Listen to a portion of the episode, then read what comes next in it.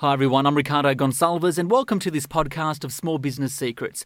Well, tourism is a big industry here in Australia, and with the Australian dollar relatively low historically, there should be plenty of opportunities for small businesses in this sector. So we'll start with the guys at Scenic World in Sydney's Blue Mountains. Now, they've had to reinvest millions of dollars into the business to keep its attractions up to date. We'll tell you more very soon. We'll speak with the Tourism Minister, Steve Ciobo, to find out what the government's doing to help small businesses in the sector. And the guys at Billabong Zoo, it's a competitive field, so what are they doing to stay afloat? All of that and plenty more in this podcast of Small Business Secrets.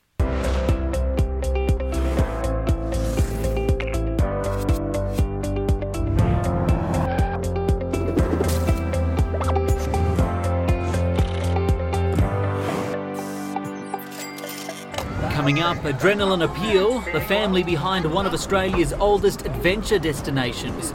On the road, the small business helping the Barossa Valley's cheese trail mature, and animal assets, making money in the highly competitive wildlife tourism market. If you can supply something to a marketplace that they can only get from you, that becomes very niche. Hello, I'm Ricardo Gonçalves and welcome to Small Business Secrets. Also, coming up on the program, we learn how to turn a great idea into a money making app. But first, did you know there are about 270,000 tourism businesses in Australia and 95% of them are small or medium sized, employing fewer than 19 people. These businesses contribute a third of all tourism revenue, about $16 billion. The industry is expected to grow over the next five years, with international visitor numbers forecast to increase by 11% and domestic visitor numbers by 5.5%. When Harry Hammond started Scenic World, its main attraction was the world's steepest passenger railway ride, and 70 years later, it still is. But things have changed a bit since then. Visitors used to ride in Jessie, a little wooden carriage on the old coal train track. Now they ride the Scenic Railway.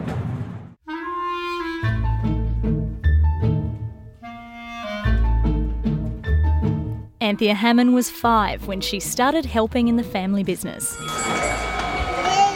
Now she's a mum and the boss, taking over from her dad in 2011.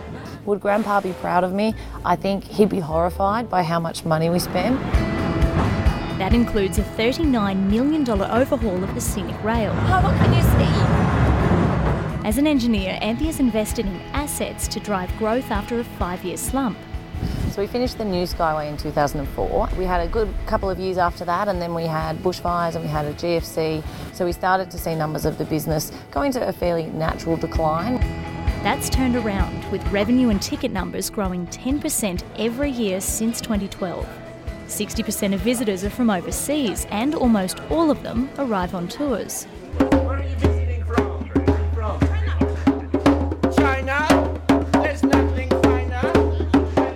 More than half of Scenic World's guests can sing along to this particular tune, with a third of all Chinese visitors to Sydney putting this Blue Mountains attraction on their to do list.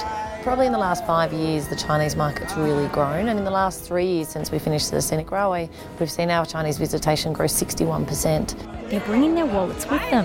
Many guests are keen for a happy snap Thanks, guys. and some local produce. All these monies are made in the centre table there. It's been a day of records for you today. You're in Australia's largest cable car. You've just been on the longest boardwalk in the southern hemisphere. And if you went down on the train, you've been on the steepest train in the world. You've also had the best cable car driver in the world. The biggest cost to this business is staff, at 35% of overheads. 150 workers swell to 200 over summer. My dad had done an amazing job building all the infrastructure and rebuilding the Skyway, and he just rebuilt the whole main building here at Scenic World as well as the admin. And so at that point, we really wanted to get the staff right and build the culture and really give people the, an experience they would love when they came here. Okay, Despite the fact feats of engineering like the cableway require ongoing maintenance, Scenic World hasn't closed for a single day in more than 70 years. In that time, it's welcomed 27.5 million visitors. Not everyone in the world celebrates Christmas. I think that's a pretty readily known fact. And so on Christmas Day, people need something to do. Any day of the year, this is one of the best seats in the house. A lookout named for Grandma Mary, who'd sit with Harry beside her, taking in the view and planning how to share it. The Barossa Valley wine route is one of Australia's most popular, and Victoria McClurg wanted to put herself on the map. She knew her award winning cheeses were the perfect companion to the region's famous claret. She just had to lure the tourists. So, she teamed up with other small producers to create a wine and cheese trail. Sarah Abo reports. Its winemaking heritage dates back to 1842. And boasting 150 wineries today, it's likely you've been recommended a Barossa Red at some point. And what goes well with wine? Well, cheese, of course. So this one's made with cow's milk. Goes really beautifully with a nice glass of Grenache. Victoria McClurg knows her brie from her camembert, but the woman behind the Barossa Valley Cheese Company actually became a cheesemaker by accident. Making wine was her endeavour when she ventured to Bordeaux in France. But then she tasted the cheese. Okay, and I just absolutely fell in love with it.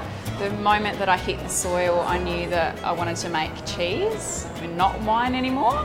In France, the plethora of cheese styles was the thing that opened my eyes. I mean, I'd grown up on that traditional Australian cheddar, which was fabulous, but you know, seeing France and just looking at the market stalls and all the different varieties, it starts to get those creative juices going. Back home, Victoria put her creativity to the test and has never looked back. So these are our camemberts. So those are the 200 gram sizes, and then these are the little 125 grams. So they've just been sitting in the brine for a little bit, and we're pulling them out um, to allow them to start to dry off. So that's another step in the process. Yeah, right. So how long do they have to be in the brine? It depends on their size. So these ones are about 20 minutes. This factory in the heart of the Barossa Valley is where the magic happens. From bloomy to washed rinds, halloumi, and everything in between, Victoria's team creates it all by hand. So we're stirring this curd, and what this does is it starts to help assist in the extraction of the whey from the curd, so it starts to draw out some more moisture.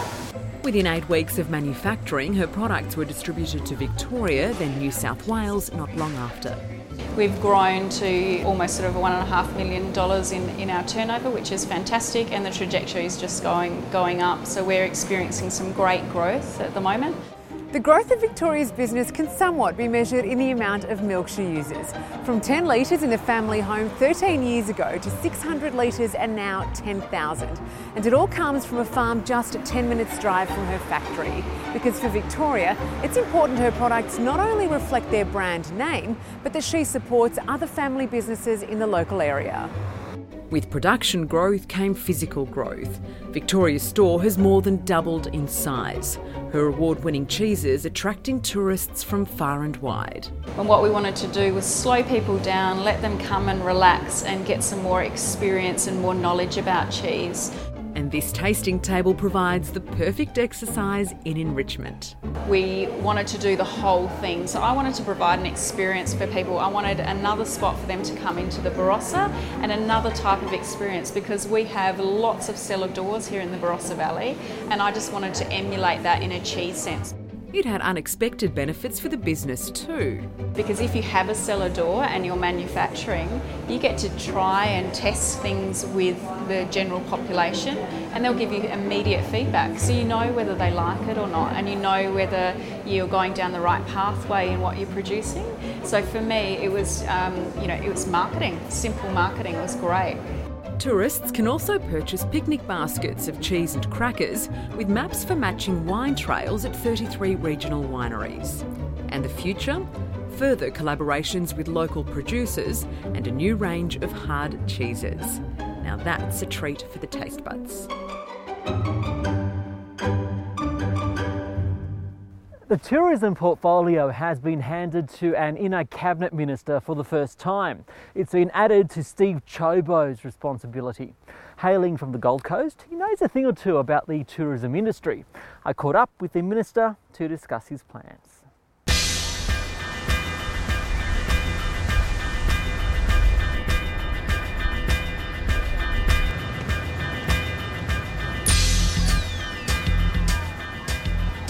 So I'm here at Surfers Paradise, one of Australia's tourism hotspots, and with me is the Federal Minister for Tourism, Steve Ciobo. Steve, Ricardo, how are you? Good thanks to see for you. turning on the weather. Actually, I- the standard joke is to say we apologise for the weather. Normally, it's better than this. okay. Hey, um, you obviously know this area very well, and representing this area federally, how important is tourism to the Gold Coast? Look, the tourism industry is the lifeblood of this city. Um, the tourism industry is the single biggest employer, and there's really two principal industries that drive the city: uh, tourism and construction, and those, of course, are interrelated as well. But um, you know, the tourism industry is feeling really positive at the moment. We've got good numbers. People are staying longer. They're spending more money. So, if you speak to local retailers, small businesses in the tourism sector, uh, they're quite buoyant about it. Now, ultimately, we can't guarantee that any business is going to be successful or not. Uh, that comes down to a whole complex myriad of factors. But the government's doing what we can to reduce the tax burden and to make it easier for businesses to do well and to increase the throughput of tourists here. Backpackers tax. Yes. You know, there's been a you, you've kind of backflipped on, on any proposed changes. Why? Well, I, I think it's wrong to call it a backflip, frankly, and the reason I say it's wrong is because this was about a situation where backpackers were being treated differently under tax arrangements to everyone else who's a non-resident in Australia. Um, there was, in fact, a court ruling in relation to it. Um, we looked at that and the impact on revenue, and we said, you know what, we've got to respond to industry demands. The tourism industry and the agricultural sector were both making it clear that they relied heavily on backpacker labour force. They say they can't get Aussies to do those jobs. Um, and so we've tried to make it easier to do two things. Uh, to get numbers here, we've lowered the visa fee. Uh, we've made it easier for them to be able to come here and work. The second thing that we've done though is make sure that those that are coming are also going to be spending money here as tourists here, but making it genuine backpackers and not some sort of weird labour hire arrangement, which frankly uh, was being rorted. Okay. Do you mind if we check out the surf? Yeah, let's go and have a look.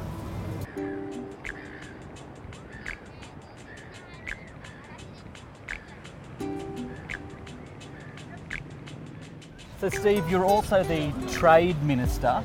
Given that you travel the world a lot, Yep. there are all these free trade agreements that Australia has and some more to come. Sure. What are some of the opportunities that you've identified that small businesses can take advantage of? We just secured three major free trade agreements with China, with South Korea, and with Japan. Uh, plus, we've just recently reached a new comprehensive agreement with Singapore. Now, one of the things that I'm most excited about when I speak to SMEs across Australia, small to medium enterprises, is say, look, you know, th- these are big markets, and you know, if you're in Perth, as much as you might think about opening up a new office on the east coast, you should think about Singapore. You should think about China. You know, likewise here. If you're in Australia, if you're in Brisbane, Gold Coast, Sydney, Melbourne, you could look at what the opportunities might be. Uh, you know, in Singapore and, and China as well. So it's a really exciting time.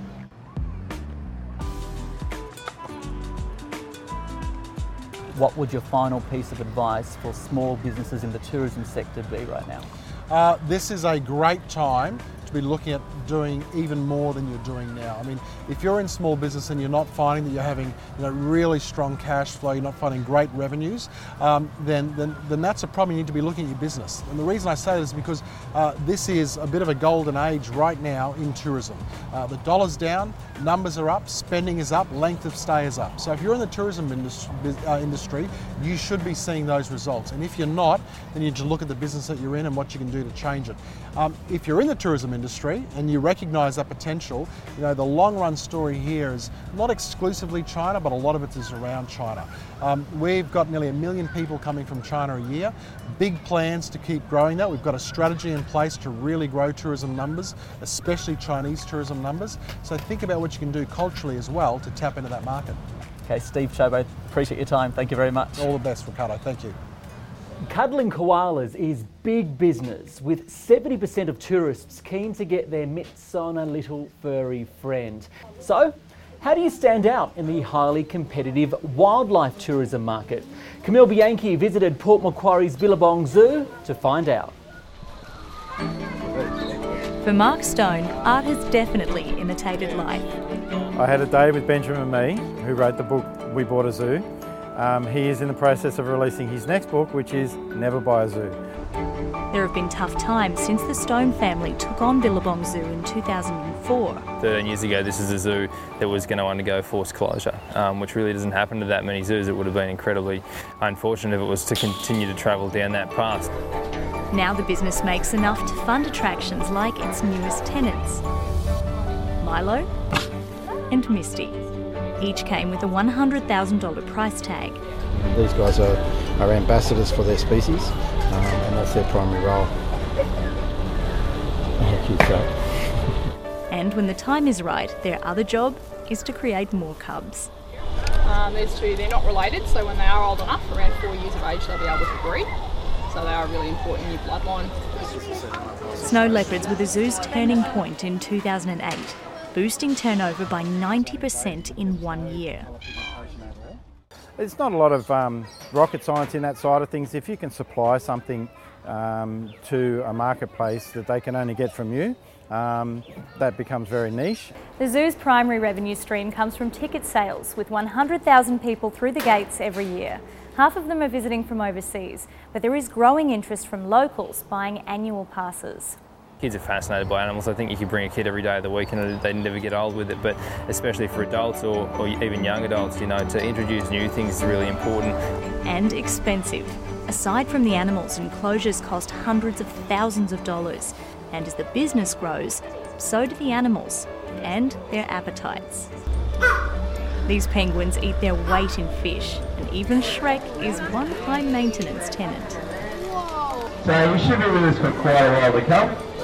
We have, you know, a person and a half to two people extra every day because we do 14. Pre- I mean, this school holidays we were doing 17 presentations every single day. Boy. If you're looking for monetary gain, don't buy a zoo. But dollars come after the animal's well-being. Mark helped ban koala cuddling in New South Wales, despite happy snaps with the famous natives, bringing many zoos more than a million dollars a year. We now have a really good breeding program because um, our animals, um, we believe, are happier in the environment that they're in. Um, then those animals can be um, supplied to other facilities. They may not be able to give a cuddle, but these visitors are just as happy to get one. Mitch Hills wanted travellers to his city to spend more time exploring and less time researching, so he came up with an app idea. And to turn that idea into a business, he turned to Melbourne tech powerhouse Appster, as Sarah Abo reports.